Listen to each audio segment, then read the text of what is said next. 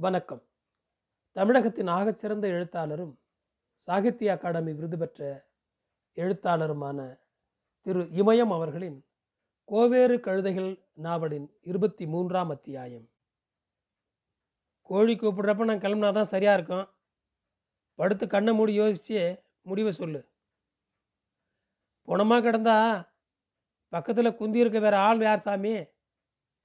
நான் ஆதியத்தை புணமா கடவுளே? அந்தோனியாரே ஆரோக்கியம் இப்போது வாய்விட்டே அழுதாள். தன் குடும்பம் இப்படி ஒரு மோசமான நிலைக்கு வந்து விட்டதே என்றாள். சாமி கோபம் கொண்டு விட்டால் என்ன செய்வது? அவர் நினைத்தால் சாதியிலிருந்து ஒதுக்கி கோவிலுக்கு போக முடியாமல் செய்யலாம். மேலும் அவர் நினைத்தால் என்ன வேண்டுமானாலும் செய்ய முடியும். ஜோசப் இங்கு இருக்கும்போது சொல்லியிருந்தால் கூட சரியென்றிருப்பாள் மேரி கூட இப்போது இல்லையே. இது போன்ற நேரத்தில் என்ன செய்வதென்று குழம்பிக் கொண்டிருந்தாள். ஓயாமல் அழுதாள். தன் பிள்ளைக்கு இது போன்ற ஒரு அரிய வாய்ப்பு தேடி வரும்போது அதை தன் பிள்ளைக்கு கொடுத்து நன்றாக அவனை வாழ வைக்க முடியவில்லையே என்று அவள் அழுதாள். மனம் குழம்பி குழம்பி தெளிவு என்பதற்கு இடமில்லாமல் போய்விட்டது. சென்மாந்திரம் வரைக்கும் துணி வெளுக்க அவனை வைக்காத. ஒரு வாயை உண்டு பண்ண ஆண்டவன் கீழ்த்தாடையை மட்டும் அசையும்படியாக வச்சிருக்கிறான். மேல் தாடையை அசையாமல் பண்ணிட்டான். இதுக்கு என்ன பண்ணுறது சாமி? விதின்னு போக வேண்டியதா எல்லாரும் சாமியாரை போனால் இங்கே துணி எடுக்கிறது யார்? சரி போய் படு. நான் விடிய காலம்புற கிளம்புறேன். இயேசுவே கர்த்தாவே ஆரோக்கியம் விளக்கை எடுத்துக்கொண்டு வீட்டினுள் மங்கரான வெளிச்சத்தில் ஒழுகாத இடமாக பார்த்து முந்தானையை விரித்து படுத்தாள் பீட்டரை உயிர் முடிந்து போன ஒன்றை நகர்வது போல் நகர்த்தி போட்டாள். ரொம்ப குழந்தையாக கனமில்லாமல் இருந்தான். ஆரோக்கியத்தின் சிந்தனை கட்டற்ற காற்றாடியாக சுழன்று ஓடியது.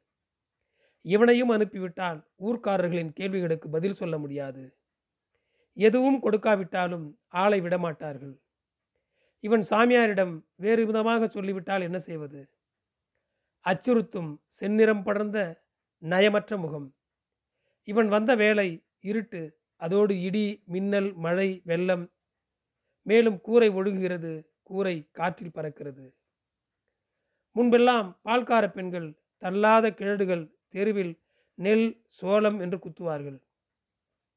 தெருவில் இவள் போகும்போது வழியே சென்று உலக்கையை பிடுங்கி குத்துவாள். அவர்களும் ஆரோக்கியத்தை கண்டால் விடமாட்டார்கள். இந்த உலகையை சத்தப்படி என்று கொடுத்துவிட்டு பிள்ளைக்கார பெண்கள் குழந்தைகளுக்கு பால் கொடுப்பார்கள். கிழடுகள் மூச்சு ஆறும்.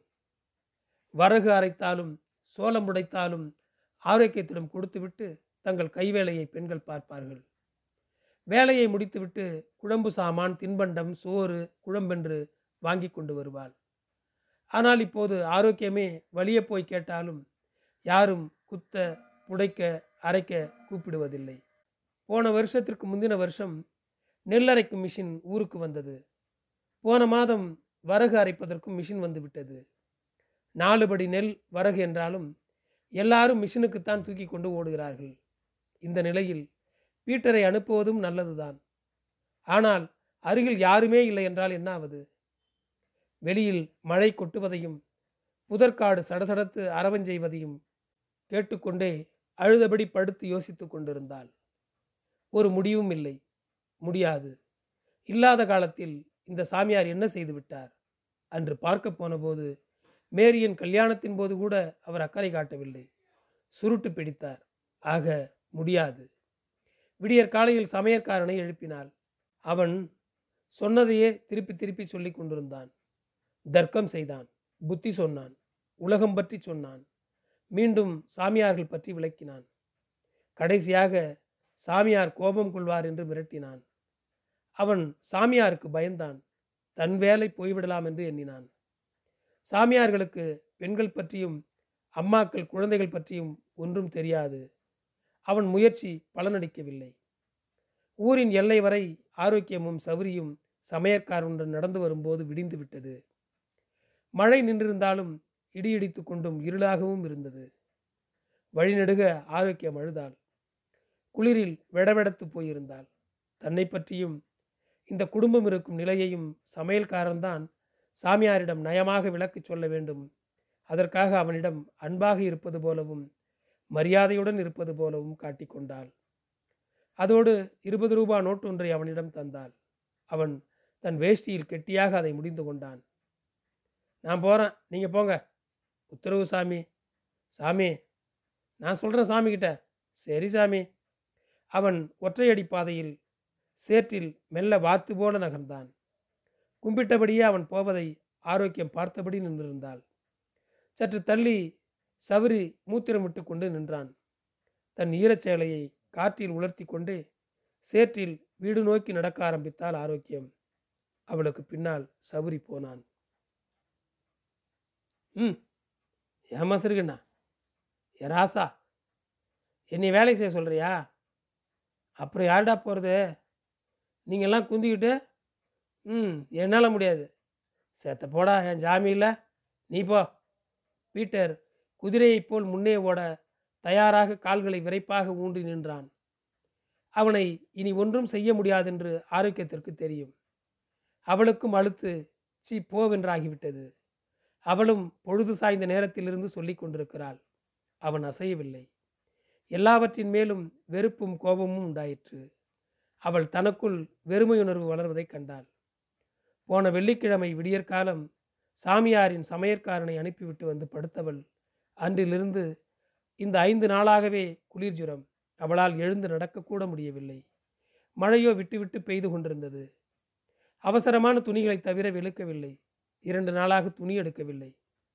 ஆரோக்கியத்தை என்ன ஏது என்று கேட்கக்கூட ஆள் இல்லை சமையற்காரன் போய் சொன்னதும் சாமியாரே வந்து பீட்டரை அழைத்து கொண்டு போய்விடுவாரோ? என்ற பயத்தில் ஆரம்பித்த காய்ச்சல்.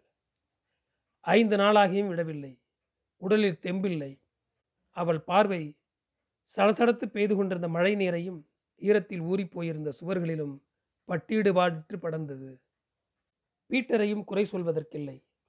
அவன் காலையில் வீடு வீடாக சவுரியுடன் சென்று துணி எடுக்கிறான். பிறகு துறப்பாட்டுக்கு போகிறான்.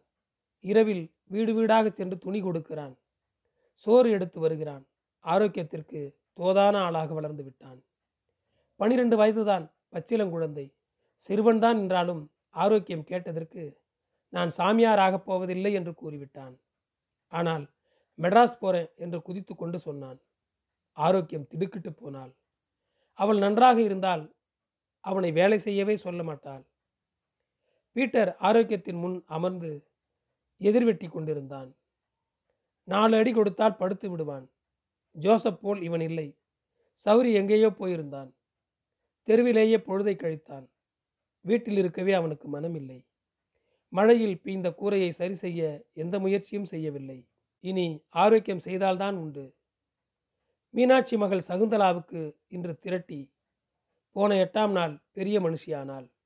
இப்போது மீனாட்சி வீட்டுக்கு போனால் இரண்டு நாளுக்கு போதுமான சோறும் குழம்பும் கிடைத்துவிடும். நல்ல சோறும் நல்ல குழம்புமாக இருக்கும் விசேஷத்தின் சோறு குழம்பு. பீட்டரும் போக மறுக்கிறான் இந்த குளிரிலும் சௌரி எங்கோ போயிருந்தான். நேரமானால் சோறு தீர்ந்து போய் வண்ணாத்திக்குண்டான சோறும் குழம்பும் குறையலாம்.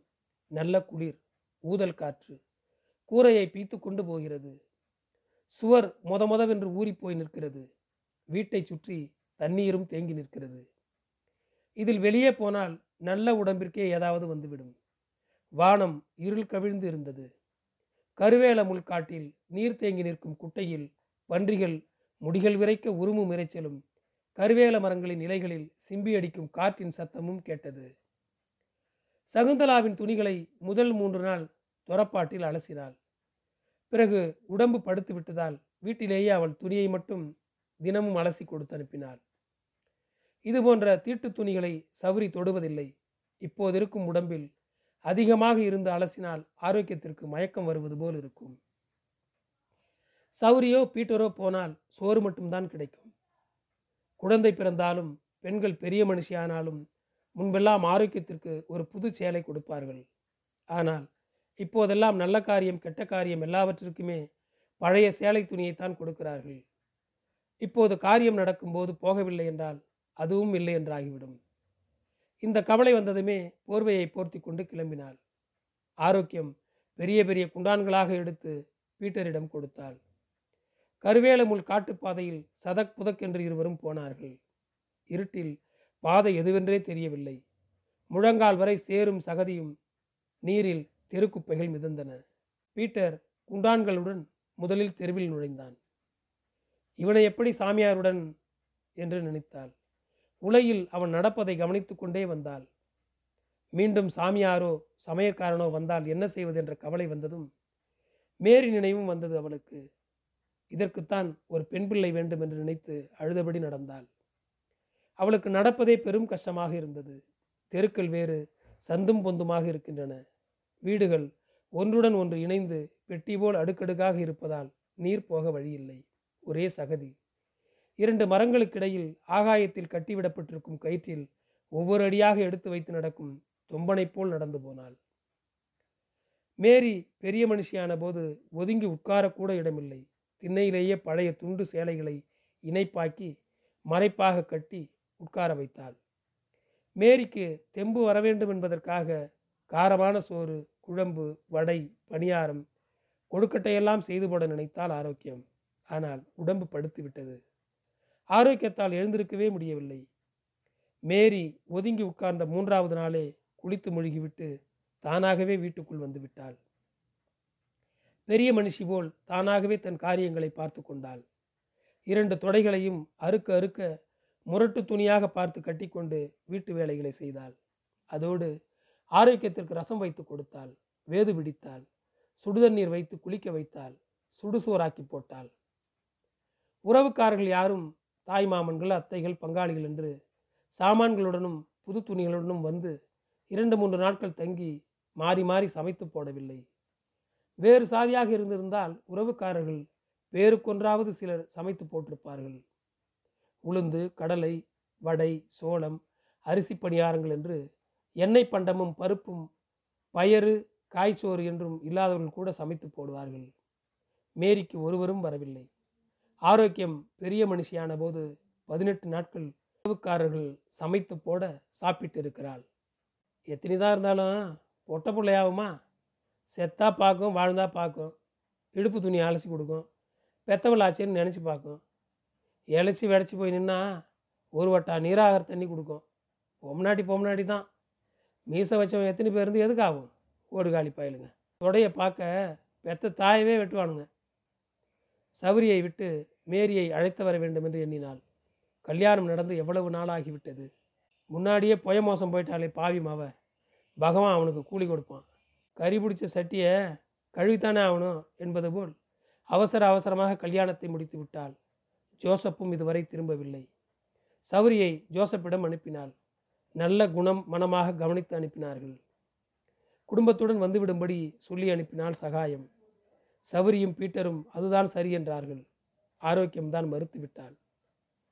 தன் கடைசி காலத்தில் யாரும் தனக்கு உதவ மாட்டார்கள் போல் இருக்கிறதே என்ற எண்ணம் அவளுக்கு முதன் முதலாக இன்றுதான் தோன்றியது. அதை நிசமென்று நம்பவும் செய்தாள். பீட்டர் இருக்கிறான் என்ற தைரியத்தில் மேரிக்கு கல்யாணம் முடித்தாள். மேரி பெரிய மனுஷியாகி நாலு வருஷம் கடந்தும் யாரும் நான் நீ என்று ஒரு பயிலும் வாயை திறக்கவில்லை. வச்சிருந்து என்னத்துக்காக போகுது? அவ பேர் தான் பொட்டை கோழி கூவியா விடிய போகுது? எங்காவது அவன் கையிலாவது பிடிச்சு கொடுத்துட்டா சனியன் தீர்ந்ததுன்னு அக்கடான்னு இருக்கலாம் என்ற எண்ணம் மாறி இப்போது ஐயோ என்று உணர்ந்தாள். இந்த நான்கு நாட்களாக பீட்டர் ஏடாம்படி செய்தால் சாமியாரிடம் அனுப்பிவிடுவேன் என்று மிரட்டினாள். தன் நிலை இப்படி வந்து விட்டதே என்று வருந்தினாள். அவனை மிரட்ட அவளுக்கு வேறு வழியில்லை. இதற்கு பீட்டர் அடங்கிவிட்டான் என்று கூறவும் முடியாது. மீனாட்சி வீட்டை நெருங்கியதும் இதுவரை நினைத்து வந்த சகல விஷயத்தையும் மறந்துவிட்டாள். களைப்பாக இருந்தது அவளுக்கு. உட்கார வேண்டும் போல் இருந்தது. ஈரத்தில் உட்கார இடம் எங்கே கிடைக்கும் என்ற எண்ணம் வந்ததும் இடுப்பில் கைகளை முட்டு கொடுத்து கொண்டு நடந்தாள். மீனாட்சி வீட்டில் கும்பலும் கூட்டமும் திருவிழா இறைச்சலுமாக இருந்தது. சோர்ந்து போய் வாசல் நடையில் ஒதுங்கி சேற்றுக்காலுடன் ஆரோக்கியம் உட்கார்ந்தாள். சக்கிலியக்குடி அம்பாயிரம் அப்போதுதான் தன் மகள் கோசலையுடன் சோறு வாங்கி கொண்டு போனான். சகுந்தலா புது பாவாடை ரவிக்கையில் மினுக்கி கொண்டு நடந்து கொண்டிருந்தாள். திருவிழாவின் போது நடக்க வேண்டிய நடையை அவள் தெருவுக்கும் வீட்டிற்குமாக நடந்தாள். கொஞ்சம் சிவப்பேறி சதை போட்டிருந்தாள். ஆளே அடையாளம் தெரியவில்லை. பெரிய மனுஷி ஆகும்போது பெண்களுக்கு எப்படியோ சதை ஏறி விடுகிறது. தோளும் வெளுப்பு கண்டு விடுகிறது. நன்றி. தொடரும்.